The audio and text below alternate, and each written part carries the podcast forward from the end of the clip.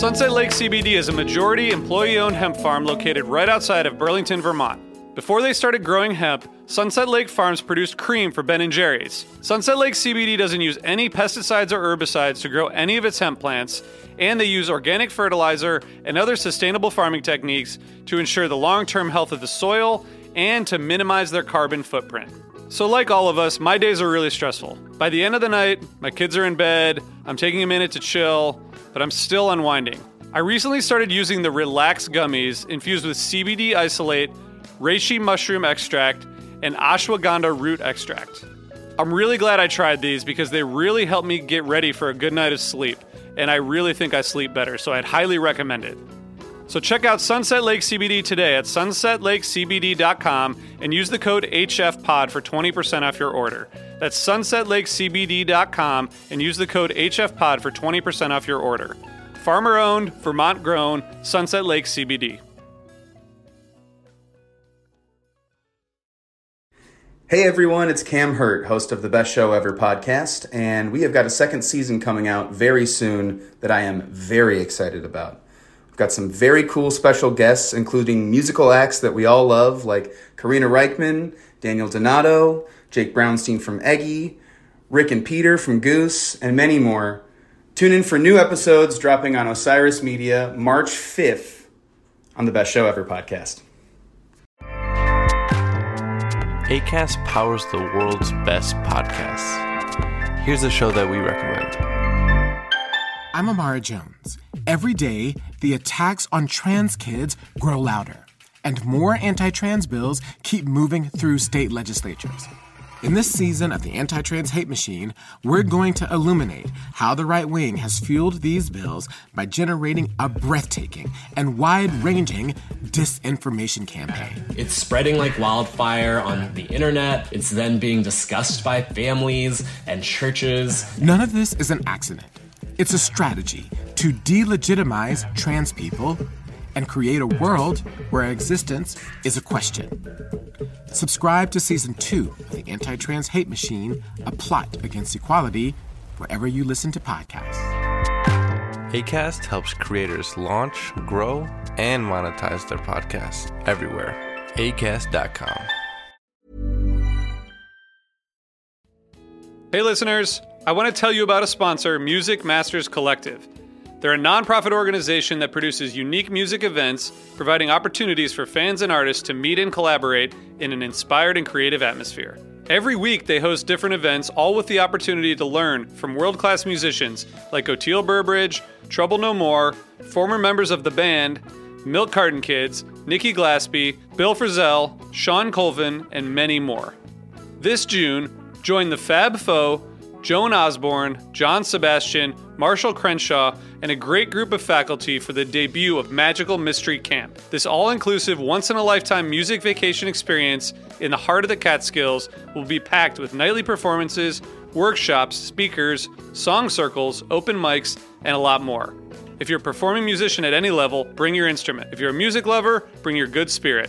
It's an amazing experience for individuals, friends, and couples alike. Registration is open, spots are filling up, so check it out soon. And scholarships are available. Check out magicalmysterycamp.com slash helpingfriendly to learn more.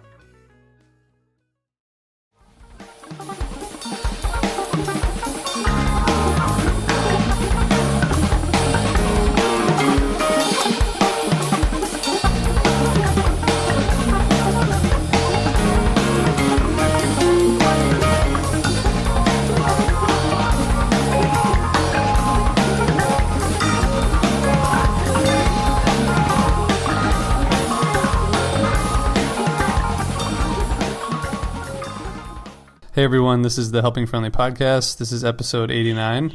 Um, this week we're joined by two um, two friends and fans. Um, David Goldstein, who's at, at DaveG924 on Twitter. It's his first time on. Um, thanks, David, for joining us. Thanks for having me, gents. And Josh, who's at Nola Socks, and this is Josh's. I don't even know what time this is. You've been on a lot. Thanks, Josh. Thanks for coming back. Thanks for having me back. Um, so we have something terribly unique tonight. Um, we have five white dads talking about Phish, which is um, I don't It's know. really hard to round up this this group. Yeah. I don't know that this has ever happened before on, on, on internet radio, but we're going to get into a discussion about Big Boat, um, which came out a few days ago. Um, but first, um, Jonathan, what's what's what's new in the Phish world? Um, what are any any news or announcements we need to chat about? Well, um, we had the New Year's announcement. I think since the last, like immediately after we recorded the last episode, they announced the New Year's MSG, um, which uh, you guys are all going to go to, right? Uh, four nights, Madison Square Garden, New Year's Eve. No, yes, maybe, maybe. David. At least two, probably three. Yeah, you're up there in New York, right? So Yes. Makes sense. Um, I'm gonna try to get to a show or two, but I don't know. Fair enough. I'm going to have Fair two two infants at that time, so I'm just pretending that it's not even happening. That's what Couch Tour is all about, dude. It's true. It's true. It'll be serious couch It's tour. having, it's having infants. that is what couch tour. That's what why couch tour was made. Yeah, I think so. I'm going to come by you, RJ, and then I'll see the infants, and then I'm going to go to New York with Oh, one wow. of the infants. Wow. Yeah. That's awesome. Very That'd be cool. sweet if you kidnapped one of our Yeah. babies. no, it wouldn't be. I would take it to the, fir- the first Phish show. It'd be sweet. That's a good idea. Former guest um, Alan Paul did a couple interviews with, with one with Trey and one with Page, I think separately, right? And then wrote a couple interviews or wrote a couple pieces for that that ran in the Wall Street Journal and some some news news nuggets in there. Yeah, there's some good stuff. Uh, mostly it was talk about the album and whatnot, but one little tidbit is Trey referenced that they were rehearsing an album for Halloween. So, not that anybody really doubted it, but now we have some confirmation that they're going to be doing something cool for Halloween. Um, anybody got any hot picks for that, or I'm gonna put the smart money on a Bowie record, which seems kind of cliche, but they could have a lot of fun with that. So oh yeah, I, I think I'd enjoy that very much. I think uh, because Jonathan loves it so much, they're gonna cover the brand new uh, Bon Iver album. oh Wow, yeah, wow. Josh, that's what you thought you were. Uh, that's why that's what you thought you were coming on to discuss today, right? This isn't the Bon Iver friendly podcast. They cover Yo La Tengo's "I Can Hear the Heart Beating" as one front to back with several 10 minute jams in between. That would just cause my that'd make my brain explode. So maybe that's not such a good thing for that to happen. But one can dream. I'd love to see them do Yo La Tengo. More dad rock. Well, yeah, I, I- I'd be all for it. It's too hard, man. Remember, ever since they did the was that 2009 when they did the rotating albums, and they were like, they, did they start with hundred? And Something like that. they were all like, they all seemed legit, and then everyone like, I mean, it was just, it was, it's too hard. It's too hard. Like Jonathan said, it's a good way to be wrong, but I'm not even guessing 'cause I have no idea what direction they're gonna go. I feel like they got Oh, was that back. thing? That was in Halloween where they had the board and they kept killing off the albums. Yeah, it's before Fest 8 or whatever. Right, they would kill them one by one. Like the Von Femmes record got killed, and then Yeah. oh, exile. That was pretty good for 2009 internet, actually. You know, I was thinking that. And- good, good graphics and whatnot. Anyway, um, so uh, so Phish is going to play in in Vegas for Halloween. Jonathan and Brad are going to be there. Um, the rest of us aren't. I don't think. Are you going, David? No, I'm definitely going to be watching it at home, but especially that's on a Monday night. I'll Yeah. I'll do couch tour for all those, and I'll have a good time. But my daughter just turned two, so for me to go out to Vegas on a Sunday would be uh, that'd be grounds for divorce. So Right on. what are you guys? Are you David or Josh? Dead are you guys rock, catching man. any uh, any other fall shows? um, I am not just because they're in the south, the southeast, and the south, and the tour's pretty short. I'll catch on TV what I can, do some Mixlr, but no. If Nashville had been on a weekend, I'd like to go to that just because Nashville has a lot of intangibles. Uh, same with David. I'm not catching any fall shows, and and just just as David said, if they were playing Nashville for two nights on a weekend, uh, my wife and I were going to make a weekend out of it. But since it's like a Monday and Tuesday or Tuesday and Wednesday, that's a no go. Right on. Yeah, it's kind of tough. Well, we will all be paying close attention. Our, our quick hits will be back. Um, we're going to do um, you know reviews right after right after each night. Um, and if people who are listening want to help, obviously shoot us a note. Let us know. Love to have you participate. Um, we'll have these guys from Vegas. I'll do the Atlanta ones, and um, anyone anyone who is interested can hop on for, for any of the other shows, or in addition to the to us on those. Um, cool. And so there's something about a million nights in a row at MSG and not going to Europe, which is sad, but also kind of awesome. Is that is that the is that the is that the latest rumor? Yeah, I think uh, that's another thing that kind of that rumor of the MSG at like a dozen nights or 13 nights at MSG, which I assume would be two weeks with one night off in the middle, um, has been going around. And then in that Alan Paul interview, Trey kind of alluded to some quote slowing down, and I don't think he just means slow llamas.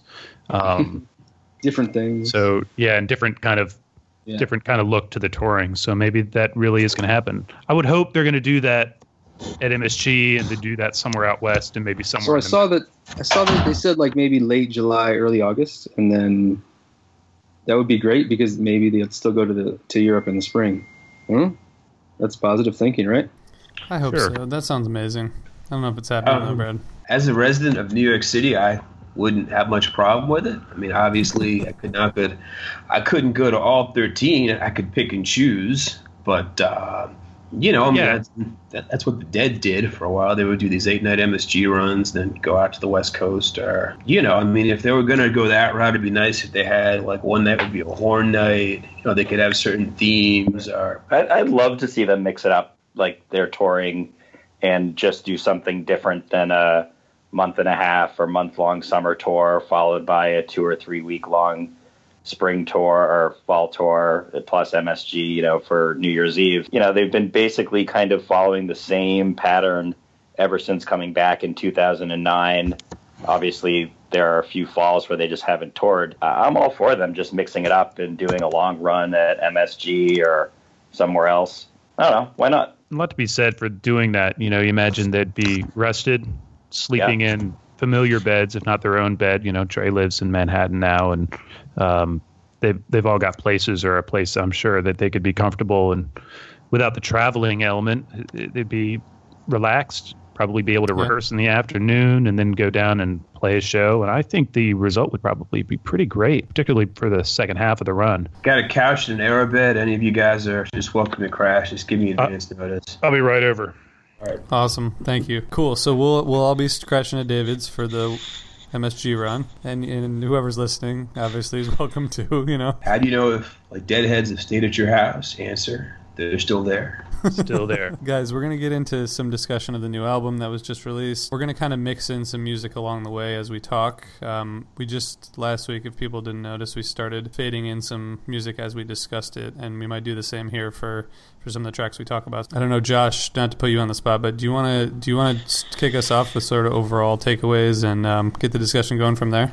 I think it's fine. You know, my, my opinion my, my opinion of recent Phish albums, and by recent, I really mean going back to the late 90s, is that they're all good.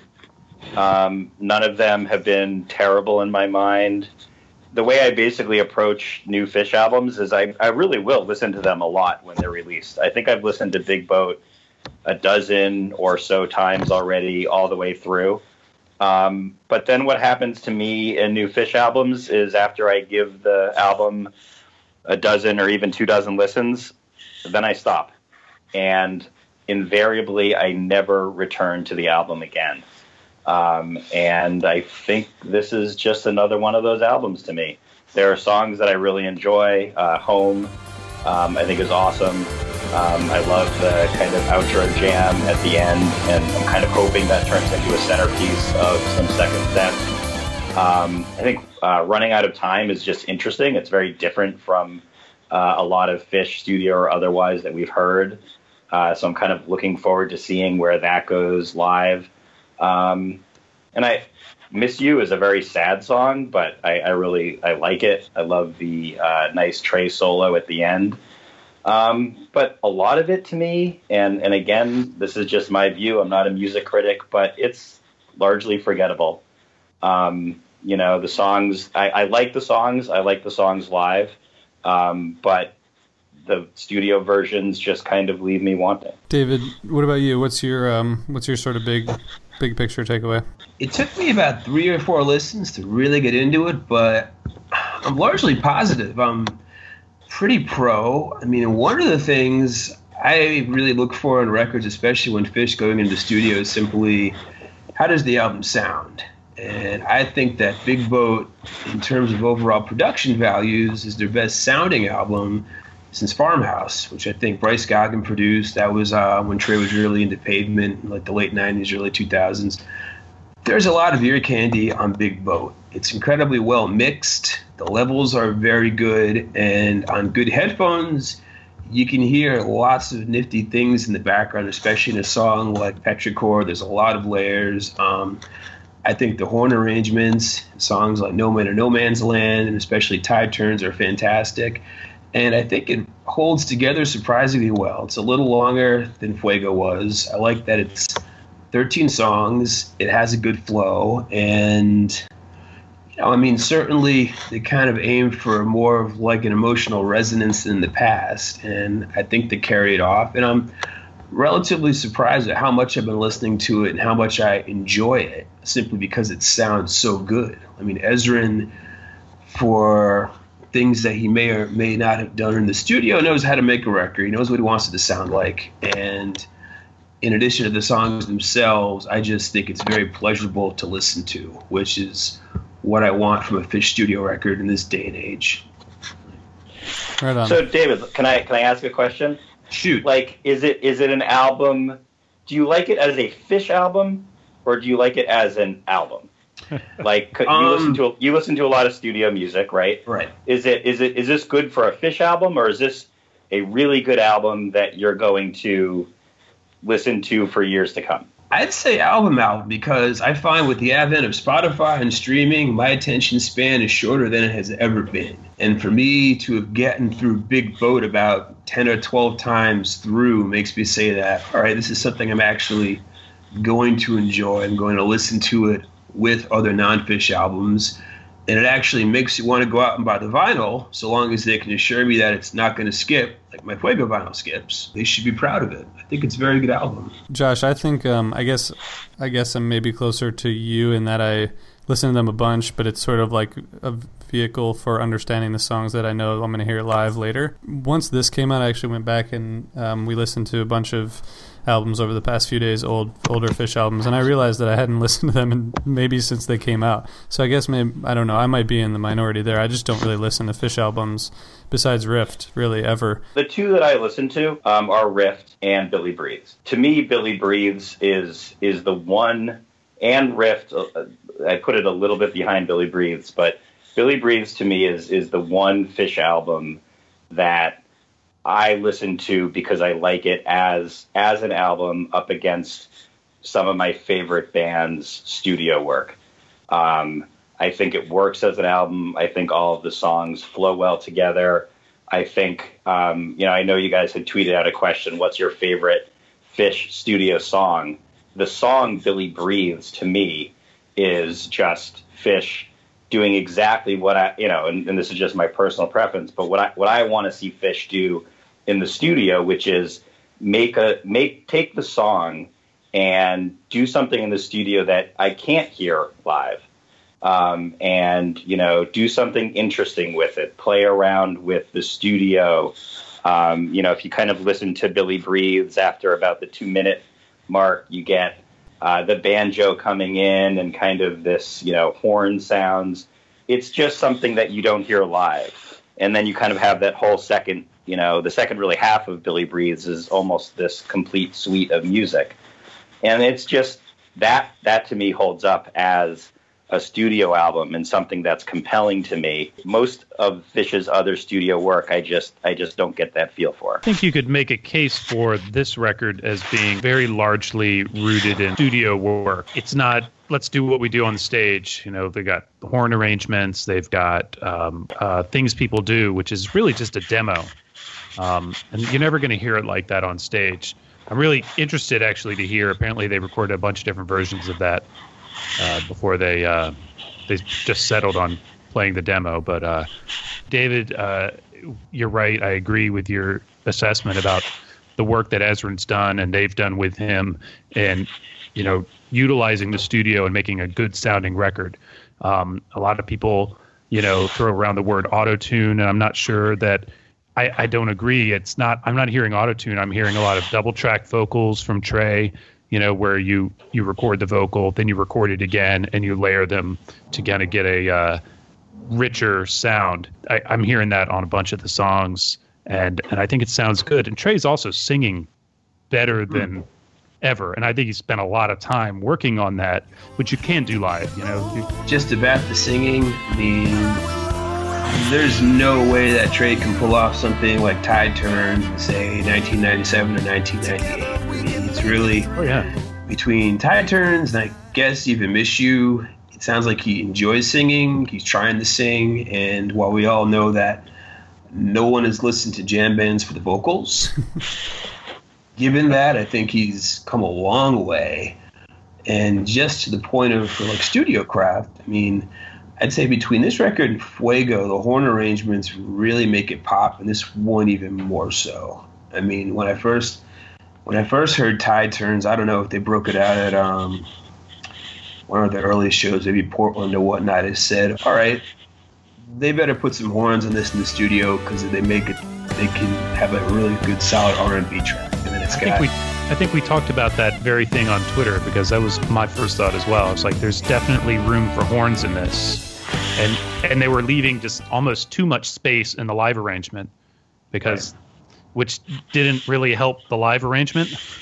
but you could tell there's going to be horns punching right there. Horns should get right there. Maybe just because I've listened to it so much, but it's so distinctive to me. Trey's Trey's horns generally are the same upbeat, nice, you know, rhythm or whatever.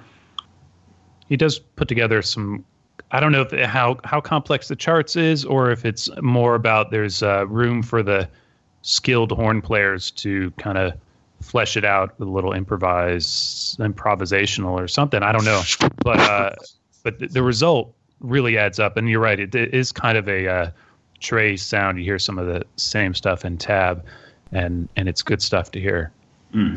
Jonathan, I think you said um, "Breath and Burning" sounds like drifting to you, right? yeah i mean just a little you know there's there's and I it found could just be in my I- brain I, wouldn't have ever thought about it, but listening back to it, okay, I get it. It's nice, man. I I, I really like that song. I, yeah, and I guess I like it because I also like Trey Band a lot. I'm glad you brought that up, Brad. We should tell everyone that, that Jonathan wrote a, a good review of the of the album on his on his personal blog, which is not not the same as the HF Pod blog that you know we're mixing we're mixing um, mixing things up. It's on roadjimmy.net, right?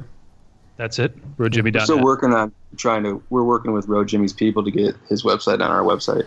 It's gonna be hard, versa. man. He's just a lot of lawyers. There's, there's a you lot of contracts, and you know, yeah, it's there's stuff. Man. There's like a lot of st- there's a lot of stuff, but we're, we'll Get out of my DMs, bro. we'll get, we'll get through it. Um, so the, it's interesting. The reviews that I've seen from the the lamestream media, music media, um, are are um, not great. Uh, the pitchfork thing. I mean, I understand that they like they they they do what they do, and they've been doing what they've been doing for a really long time.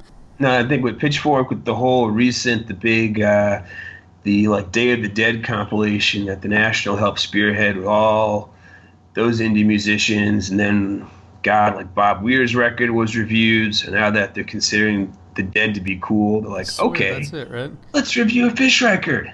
When the Dead wasn't cool, that's what maybe they just didn't know about it. I mean, Dead's always been fucking amazing, right? Yeah. But In is it his like what- review, the guy he compared like Blaze On. He's saying like, you know, this is a good Latter Day Phish song. It's not as good as so many roads. Like, what? What are you talking about? These are very different things. a- As Get much it? As they, to the Dead. They come together, they're they're still very different things. Well, it's it, but doesn't it get back to like a fundamental sort of I don't know misalignment between the like indie rock and and the jam scene? You know, like jam jam bands are taboo until they until they become cool. Like maybe if the Shins like come back and cover Billy Breathes, then like Pitchfork will be like, sweet man, Phish is actually Oh, awesome. Tickets are hard enough already. We don't need Pitchfork or Time Magazine or whatever to review Yeah. Phish albums well. Phish doesn't need him to review them But well. look, this is also I like of- a Phish record. This I think Uh, this goes to Josh's point that like there's no one thinks there's been like an outstanding Phish studio album, so these guys think they can't make like records, bro. You know, what was, that's, what that's was funny what was funny about the pitchfork review is like if you're going to review a Phish album give it a one. Like on Pitchfork, you're giving it like a five point three, which is like, yeah, it's kind of After not they a bad shat album. on it, they Like- shat on like- it like five point. Yeah, like shit on it and like, you know, make a funny review. You know what I mean? Like entertain me about how bad this album is and then give it a two or or something. But just kind of uh yeah, it's an okay ladder. It, it was just a stupid art. It was stupid. It was really I don't know bad. why they're I don't know why they're wasting their time. Exactly. didn't- that was my I didn't read but a couple paragraphs in the whole He thing. clearly listened to Phish before. Like I don't think he was going in it entirely cold. Like he had some interesting observations about the concerts and the fan base, and I think he'd mentioned he'd listened to Joy and Fuego, so he wasn't going in entirely cold. But he really didn't like Tide Turns at all. He said it No, was some sort of which I nauseating. I really liked, and he described it in the exact opposite way that I hear it. I want to ask about Oh. why Phish bothers to make albums, because like what I understand, I guess it's just part of being a musician. You like to get in the studio and see what you can do, but like honest, I mean, I'm not saying that they shouldn't, because I appreciate it when they do, but like, why bother? I mean, I think that they do it to mark them. As a musician, it's your job. It's what you get up and do every day. And I mean, a band like Phish, I think they still believe in the sanctity of albums. Those guys grew up with albums. They grew up with album artists that put out several records. You know, they themselves, they feel as touring musicians make this career, we want to have an album to mark where we are at this place in time. And I think that they enjoy the challenge. I mean, I You can don't. tell they were they've been serious about records since '86 when they put the white tapes out, right? Like, I mean, they that was like serious time into that. Well, you know, in the early days, making records was a whole part of the industry. Even though Phish themselves never suffered from pressure from their label, Elektra was, you know, very relatively cool insofar as labels go, and you know, let them just kind of work on their thing. But they they wanted to make albums, and they they worked really hard at them, and it it didn't stick with the lame stream, as you put it, RJ. But uh, you know, but it's it it stuck with somebody You should hashtag that. You know and the copyright that. And the um yeah as david said quite astutely i think is that they grew up they're album people. They grew up listening to albums. The 80s when they became a band was still the album era. The 90s was even early 90s was still an album era. Um, and it's really only now when a lot of artists can get by without bothering to make an album. But that's still who they are. They write songs, they put them together, and you know they're a different thing. This is The thing kind of goes thing to what I we're always- talking about. I have a, a question about is how much What is a city without its music? The legacy of the New York Philharmonic is incredible. Nearly two centuries of history. That's a lot of music and a lot of stories. I was sitting on stage for the very first time thinking, I can't quite believe this is happening. Join me, Jamie Bernstein, as we explore the history of the New York Philharmonic. It's the NY Phil story made in New York, a podcast about a city, its people, and their orchestra. Listen wherever you get podcasts. album making has changed since when I don't know in '86 when they had to be in a studio and lay down some tracks, as opposed as opposed to now when they've made it all over the country, right? But, And- but they're and, like- still in studios, uh, except Yeah, for uh, Not so much together every time, you know. I- And that there's that that recording by um, occasional flying in and recording has been around for a while. So I mean, the Dead did it with uh, what was it Built to Last? You know, they they were hardly hardly anybody in the studio at the same time, um, and that kind of worked. I'm not saying a bad anything bad about it. I'm just saying it's a totally different scenario and situation, right? Life. I think life for this position. one, I think they recorded it. What they did it in New York, they did it at Esriton Studios in Nashville, and they also did some at the Barn. But I'm pretty sure that they were all in the same place at the same time.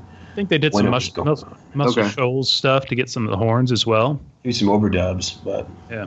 So, so guys, we should um, let's just get into some of the details here. I mean, um, I'm sure that most of Yeah, our because right now it's just been like kind of like you know not detailed. no, I just I, I I asked like a dumb question and got a good answers, and now we can talk about Phish again. Josh, start with you. What are what are some of the standouts? Like, what do you what do you keep going back to? What do you find yourself um, re-listening to on the album, particularly?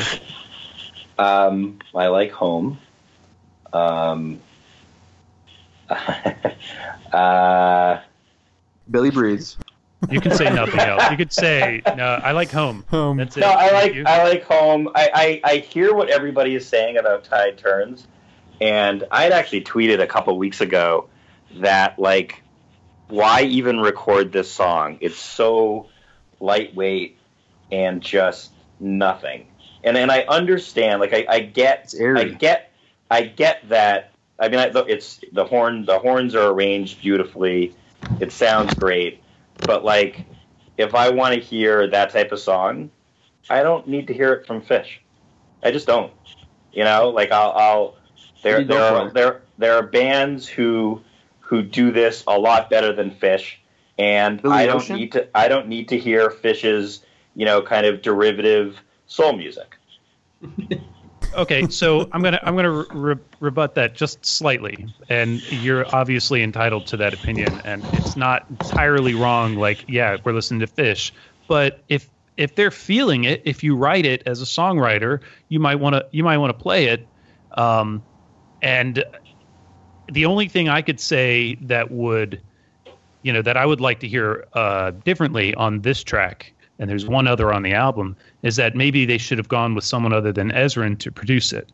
If you want to play a soul track in what year is this? 2016. Go down to Daptone Records, get the Daptone Dap King horns, and um, and make a soul record. And if Phish had done that, we'd be having a different conversation. Just Well, for and- those and songs, just for it- that it- song and like No Men and No Man's Land, which also comes off well on the record, that would have been a 45 I would have stood in line to buy. And and Jonathan, I think you're spot on. I mean, when when I was saying like if I want to hear kind of you know new bands playing soul music, I'll listen to Sharon Jones or I'll listen to you know any any other band that's on you know Daptone Records. Like that to me is much more compelling than uh, you know hearing Trey and Fish sing a soul tune. Had they had they gone and got the you know the Daptone horns, sure, that it probably would have been better but it's still Phish playing a soul song. Can we hold on? I Can dig we it. talk about the fact that he's like the whitest, gingeriest guy around, and he's like making songs that sound like that? I mean, come on, it's Right. fucking great.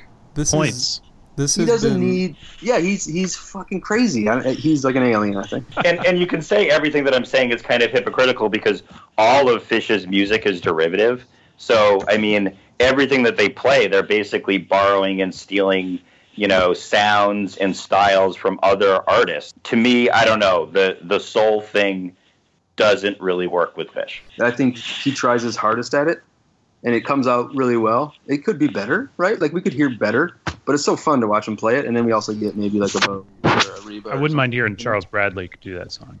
Well, I mean, hmm. when we talk about the expectations, you know, where these songs show up live is a totally different discussion, but also a legit one. You know, I think like what you're saying, Brad, which is which is how I view Phish albums, which is like, cool. I wonder what this will be like live, as opposed to like, wonder how many times I'll listen to this studio version. But something I, I think this is just me being a total sucker for Phish in general. Like, there's so many catchy um, songs on this album that I can't like stop listening to, and that that might subside after I don't know a few weeks, but.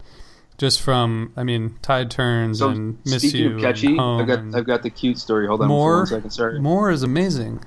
Or Yeah, I like more. was at the sink singing "Blaze On." Second set closer. Second It's second, amazing. yeah. See, Brad, your kids are already. You know, my my son's been asking me to play Big Boat like the past couple days. I'm like, dude, that's think- like, you know, I, I I more after they'll break it out at the end of the second set, and after you've had three or four beers or whatever your pleasure happens to be, you'll be pumping your fist. You won't mind the cheesy lyrics. There's something more than this. it's got an Betrayal anthemic beat. People are gonna love it. vibrating, Up, down. vibrating with love and light. It's, it's a got great, the it's a great one. It's got Where the we're same going. four chords as Touch of Grey. I mean, it's a good.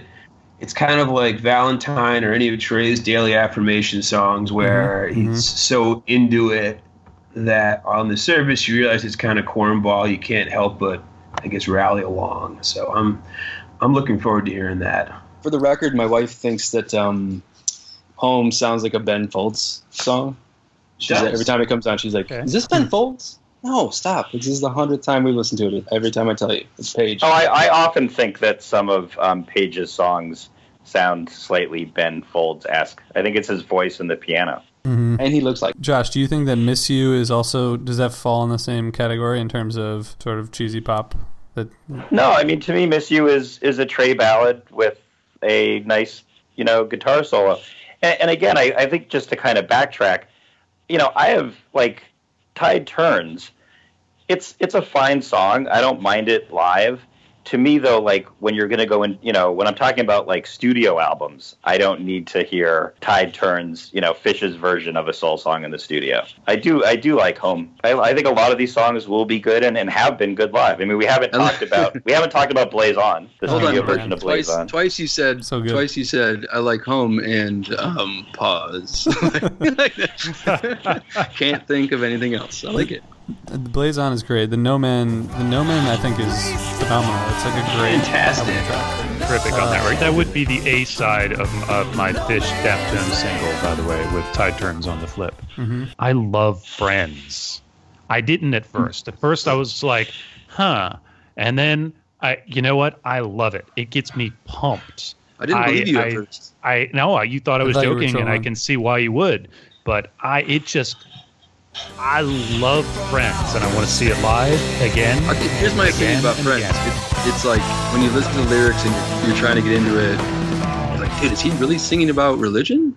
And then Singing he says, religion and Hold on, but then he says they come from outer space, which I'm like, oh yes, this is the best. like you know, In some big boat from outer fashion. space. Yeah, Yeah. dude, amazing. You could have said anything, but once you said outer space, I'm in. Yeah, I thought he was serious, and I'm like, nope, he's talking about outer space. It's aliens. I, I think it's the I think it's the best stupidest first song on a Phish album ever. I'm surprised that it's the title track, but it just little shows how fish fish is. You know, like the, who who would put that song as the not only the first track but also like the title. I mean, Has to- Fishman from the title. Fishman starred in? I mean, maybe Poor Heart. Like, what other studio songs has Fishman starred in? Sung a bunch of songs. I know, but come on, let's talk about it. Um, Fishman studio songs other than Lengthwise. I don't I know. can't think of it off the Yeah, top I of my head. either. There's got to be has some. to be there. There's something on virtually every record. I mean, they at least Ringo and, and give him one. So, and and I don't mean to say they just give him one. Oh, let's let Ringo play one. But I mean, they actually he brings songs and it comes he out. wrote Dog Face Boy, but doesn't sing it. Yeah, two. He's, he wrote tube. he's got a, he's got a lot of stuff under his belt. He's got he's got some jams. So He's got yeah. some jams. Yeah. Leave him Show alone, the you know? respect. I like Tube though. Tube's not bad. Tube's pretty good. Good lyrics, really good. Uh, lyrics. Featured on Taste. There go. True. Yeah. True. Or the fog that surrounds, even more so. so. And the Uh, original, wanted the original say, uh, version of Limb by Limb. The biggest problem with Miss You was their decision to debut it in the first set of the first night of Wrigley Field, because that wasn't a really good spot in which to put a torch song. Uh, too many, too many drunk chads. I give you that. Yeah, too many drunk chads, too many people saying I'm at Wrigley Field, let's blow the roof off the joint, and then you get the seven minute torch song about Trey's sister, which Well, see, Trey got out there and he realized there was no roof to blow off, so he could play whatever he wanted. I would have been like Oh. a fucking sobbing fetus in like in the middle of the field, just crying. That would have been if really, you played that. really weird to look at. If I were there, Um, it's I think you're gonna see the best slot for that. I mean, I could see like Miss You Tweezer reprise encore, or maybe late yeah, sort of like a joy, set. s- similar to Joy, right? Yeah, Definitely. I so mean, if you know what it the- is? Very it's a, similar. It's a it's like a more emotional Winter Queen, maybe. You know, Trey, which is that, that beautiful solo. Need to hear Mike's song and to Miss You and to Weekapaug. That's It's going to happen, so um, buckle up. All right. So It'll be Mike's. It'll be Mike's Is this song. Is this It'll be? Mike's song. Miss you. Uh, line. backwards down the number line, the line, and then we could hug. that sounds amazing. And then I'll be dancing by myself in yeah, the me front Jonathan, row me and Jonathan, with everyone RJ and Brad. Yes, it's us. We'll be happy. Um, so real quick, let's do. I want to talk about the kind of where this where this album sits from your guys' perspective. But first, for people who haven't heard the album, um, I think Josh, we got your answer, which is Home. But Lightning Round, what's the one?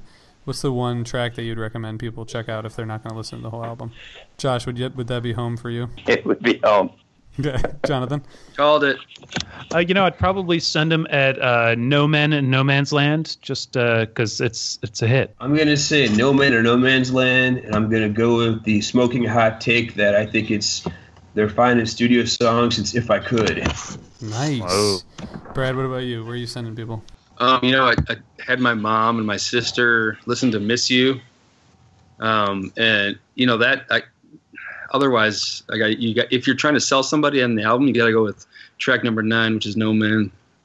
Damn, busting out the track number. Shit. Getting a bit of a consensus. I'm going. I'm going with you guys. I actually, I, I was thinking about "Miss You" a lot because I keep singing it to myself, but I think it's just me because I'm a sappy, sappy motherfucker. But um, No Man The is Blaze right On track. into Tide Turns, I think, is just like a, so great, man. So nice. Just a great What do you guys think about banger. Petrichor before we go? I really like Petrichor. I think that it um, it's kind of um, the lyrics don't burn burn me up the way uh, Time Turns Elastic lyrics do, and the music I think is really good. And I really am excited to hear how they do this live as just the you know the quartet. I think that's going to be. I, I'm really not sure how that's going to go, but I'm really excited to hear it. Do you think they'll play it live? Trey said they're going to play it Oh, yeah. live. Oh, he did. Yeah, uh, Wall Street Journal interview with uh, Alan Paul. He mentions it. So wow, very excited to hear that. I don't know if I'll be excited after. Um, I mean, because anything's possible, but but I, I think it's kind of cool. Uh, I, I think it's you have to have strings, don't you? That's why I'm curious because you know, do some of those parts translate to guitar leads instead of you know a, a lingering violin, or does it uh, does that segment get shortened, or I, I don't know. So I think I was all geared up for Time Turns Elastic 2, and I was very pleasantly surprised. I think it's very well layered. There's a lot of tasty licks, a lot of ear candy. It's not nearly as cloying as Time Turns Elastic. I mean, almost Right. to me, it feels like Guyute is all grown up in a way. Um, But I was like the full Guyute with the my friend, my friend intro and all right, of that. right, exactly. Yeah, I mean, I was. Oh man, I was pleasantly surprised at that. I thought, figured after, oh no, this is one of Trey's things that should have stayed orchestral, but it's actually one of his better attempts at doing like a full band multi-layered suite in a while, and I'm very curious to see how they pull it off. I mean, it'll. I'm thinking first set closer. It's got it written all over it. I don't know where I read it, but somebody said that um, Petrichor. One of the great reviews was Petrichor was 13 minutes and 10 minutes too long, and I was like, I feel like it's the other way around. Like you get rid of the first three minutes, like listen to the last 10. I compared it in my blog piece that to Atom Heart Mother, and that it's just a big, sweet, it's a big, heavily arranged uh, thing, and I, but I think it really moves and it's it's compelling to me. W- before we wrap up, first of all, Josh mentioned earlier that we do have this um, survey going every favorite favorite studio Phish track. I think we should go do another episode um, where we look in, in more depth at sort of albums as they stand up to each other. There's been There's too much content here, man. I think we got to do another one.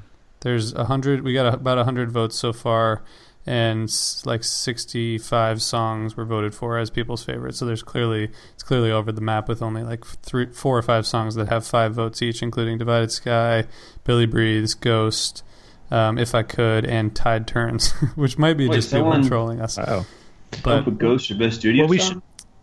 Those are those- th- don't five dudes rob the Funyun. Five right? votes. Five votes for Ghost, the same as if Ghost. I could, and and and Billy Breathes and Divided Sky right now. But I'm sure those will change over time. But anyway, just maybe quickly from from Josh and and David, what how do you guys feel like this album so far does stack up? I mean, is it? I guess Josh kind of had has already said that that it would it would be something that might be um, forgotten. But David, what's your take? I think it's easily their best album of Phish 3.0. Um, beyond that, it's hard to say, but it seems like the early Phish records they were devoted to sort of capturing the live sound with a minimal amount of frills. And now that they're older and wiser, they've really came into their own in terms of use of the studio, and it has like a lot of like I keep going back to the horns and the ear candy, and I think all of that will last. But at least compared to Fuego and uh, I guess Joy, neither of which I listened to ever. This one has me excited to keep listening to it throughout the fall, at the least. Right on. And Josh, I don't mean to put words in your mouth. What's um? What, do you wanna do you wanna answer that? Oh yeah, I would. I mean, I would put it solidly in the middle of Mhm. Phish's studio output. Right. I will probably listen to it two or three more times, and then never again. You're saying that it's a solid middle of the road album. Solid middle of the road Phish album. Jonathan and Brad, you guys, um, before we wrap up, what do you guys think? Do you guys agree with David or Josh, or have a different take on that? I like it. I like it a lot. I think it's it's really cool to see that the first three albums I think that Phish made they produced themselves, and then Picture of Nectar started like right the Elektra I think. Maybe I could be wrong on that. Um, but they were with they were with companies until the last three, and those are all Jump productions, and that's it's fun, fun to listen to them come full circle. I think this is exactly what they wanted in a record. I love almost everything about it. Um, even I don't find myself needing to skip a song in this album. Um, if someone else is in the room or if I'm in the car, like it's just all really good. I think.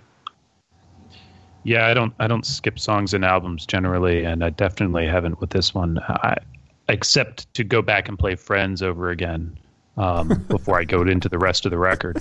Um, You're the the world's greatest world's greatest uh, Friends. Yeah, Friends maybe fan. Maybe awesome. the guy, but um, yeah, I think you're a good friend, you know, good. and you like friends. That's cool. You're a good friend, you know. Fr- friends are cool. Um, Boats in outer space too. Yeah. Oh, well, yeah. Hell yeah. Um, yeah. So I, I really like this record. I don't know. I'm I, I'm bad at putting something in this th- when it's this new. Um, I, I think that over the, the coming weeks and months, I'll have a much better idea of how I feel about it. But right now, I love this record as much as some of the early ones. And uh, when the newness wears off, maybe I won't. Maybe in three months, I'll find I haven't listened to it in two. But um, I think I'll be coming back to it. Nice. I think uh, I'm, I'm probably more toward Josh, like somewhere solidly in the middle. But I definitely have not been able to stop stop listening to it, which I guess says something itself. But maybe that just means that we all really like Phish. What else that I'm excited about is I think I, I always talk about this. The artwork, like the the album cover, looks really cool. That the that artist's out of China. Um, I think it's like the work is called "Don't Touch Me" or something. Uh, like 12 or so different pieces. It's really cool. If we look it up, and I hope they release something with the Phish logo. I got I got something in during Fuego and the one before. So yeah, There's a uh, big print supposed to come with everybody who uh, for everybody who pre-ordered uh, of the album art. So the vinyl. I think Or any pre-order CD or whatever. If you went through the Phish Okay. Music Dry Goods today, um, you would you'll get that eventually. One important note: David said this earlier, but um, everyone should listen to every album, really. But but maybe go back and listen to this one with good headphones. That's a really good um, piece of advice because you do hear things that are, you know, when producers, for people who don't know a lot about making albums, I guess that's when you do hear what different producers and different different people can can do with music. I think it's a good reminder because a lot of people just play stuff on their stereo or in their car, and um, this one deserves probably a closer listen. Not that there's anything really- wrong with stereo car. I mean, if you play it really loud, you're going to hear all the stuff too. True, or just play your music. you have a good loud. playback. Yeah, just play everything really loud. Sorry, Josh- David, you were going to say Or something. Josh or David. Or No, Josh. I was going to say this this podcast is also being released on vinyl, right? Oh, absolutely, of course. In six months. Yes. Only uh, There's one some thing I wanted to delays. thing I wanted to mention is that anyone who follows me on Twitter or talks to me for five minutes knows I'm a very, very big song of the recent Trey Tom Marshall uh, comp uh, song Mercury. And I guess Bob Ezrin cut it from the record, and Trey said it's my favorite song, and he cut it from the record. And I've been trying to figure out where exactly it would have fit on Big Boat. And to Ezrin's credit, I kind of can't. It doesn't. It doesn't fit on the big boat record we have. But you know, Right. there were ten. There were like thirty or forty songs when they started. So there was easily another ten songs probably that got some real work bef- before they all got cut. So it probably fit on the record with Shade and. I don't know, uh, Steam. Maybe they've revisited again, and, and you know those kinds of things. As long as they keep playing it live, I don't care. Yes, But it's a long album. I mean, 13 songs. You know, I mean, it's it's nice and long as it is. So, I agree. I'm well. What part what she of part of the part of the uh, part of the Halloween rumor is maybe they just have a whole nother album full of songs for us. I like that rumor. Well, so we're gonna have to wrap it up. Um, somehow over the course of this podcast, Brad has gone from being in a normally lit room to being in a dark closet where all I can see are his his head once in a while when he brings it. You guys are all awesome at drinking beer. Can we just close it by telling people what what beer you're drinking currently, or the last beer you had if you're not having one right now? Josh, um, I'm drinking scotch. Okay. Oh, Points. that's Extra fancy. points. That is a good done. beer. I just had a Dragoon IPA. It's out of Tucson. It's really delicious. Nice. David? Um, my daughter, we threw her a small birthday this afternoon, and I was drinking Two Roads Road to Ruin Double IPA from Stratford, Connecticut. It's very old school, piney, kind of like, sort of like the Warren Haynes of IPAs. so I mean, it's it's everywhere, Awesome. Yeah, it's everywhere. It's And- kind and of like your especially at father's festivals. Sounds delicious. Jonathan, what about you? Uh, I'm drinking uh, Old Busthead Brewing Company's Busthead English Pale Ale. They're a small, kind of new joint out of uh, Fauquier County, Virginia, and it's pretty good. What? English English Pale Ale? What? Like It's right a here? It's a county. It's like it's but it's it's between me and Jonathan, sort of. Anyway, Yeah, it's it's over there on the way to my parents' house. yeah. Um, cool. Well, um, thanks, guys. Thank you, David, um, for joining for the first time, and Thank thanks, you. Josh, for coming on again and sharing your thoughts. Thanks for having me. Really appreciate it, guys, and um, Thanks, hope that guys. Thanks for putting up with the nonsense. I hope everyone enjoys it, and um, we're gonna keep voting on our um, favorite studio track because we'll we'll keep that going and do something interesting with it eventually. But um, until then, um, you know where to reach. Uh, Josh is at Nola Socks on Twitter. David's at DaveG924. Jonathan, Brad, and I are kind of all over, um, but mostly on HF Pod. And um, we look forward to connecting with you guys soon. Thanks for joining, and uh, keep on rocking.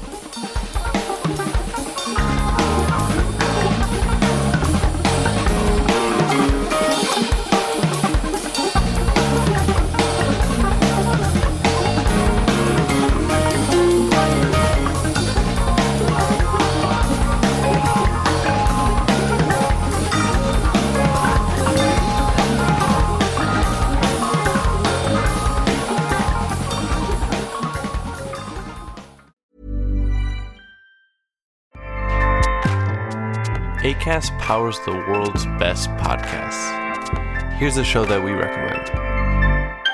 I'm Amara Jones. Every day, the attacks on trans kids grow louder, and more anti trans bills keep moving through state legislatures. In this season of the Anti Trans Hate Machine, we're going to illuminate how the right wing has fueled these bills by generating a breathtaking and wide ranging disinformation campaign. It's spreading like wildfire on the internet. It's then being discussed by families and churches. None of this is an accident. It's a strategy to delegitimize trans people and create a world where existence is a question. Subscribe to season two of the Anti Trans Hate Machine, a plot against equality, wherever you listen to podcasts. ACAST helps creators launch, grow, and monetize their podcasts everywhere. ACAST.com. The number you have reached is 100.7 WMMS. It wasn't just a radio station, it was a lifestyle. Cleveland is, is a rock and roll city for sure. Yeah! Down! The Wrath of the Buzzard. WMMS. Cleveland. The rise and fall of one of the most iconic radio stations in America. Profiles, The Wrath of the Buzzard, PROH Files. Subscribe now wherever you get podcasts. Hey, this is Steve Choi, host of the Musicians Guild podcast, part of the Sound Talent Media Podcast Network. Within the four walls of the Musicians Guild, we'll be discussing the habits, idiosyncrasies, experiences, and general psychology of my friends and peers, all involved with music in various capacities. Listen and subscribe at soundtalentmedia.com.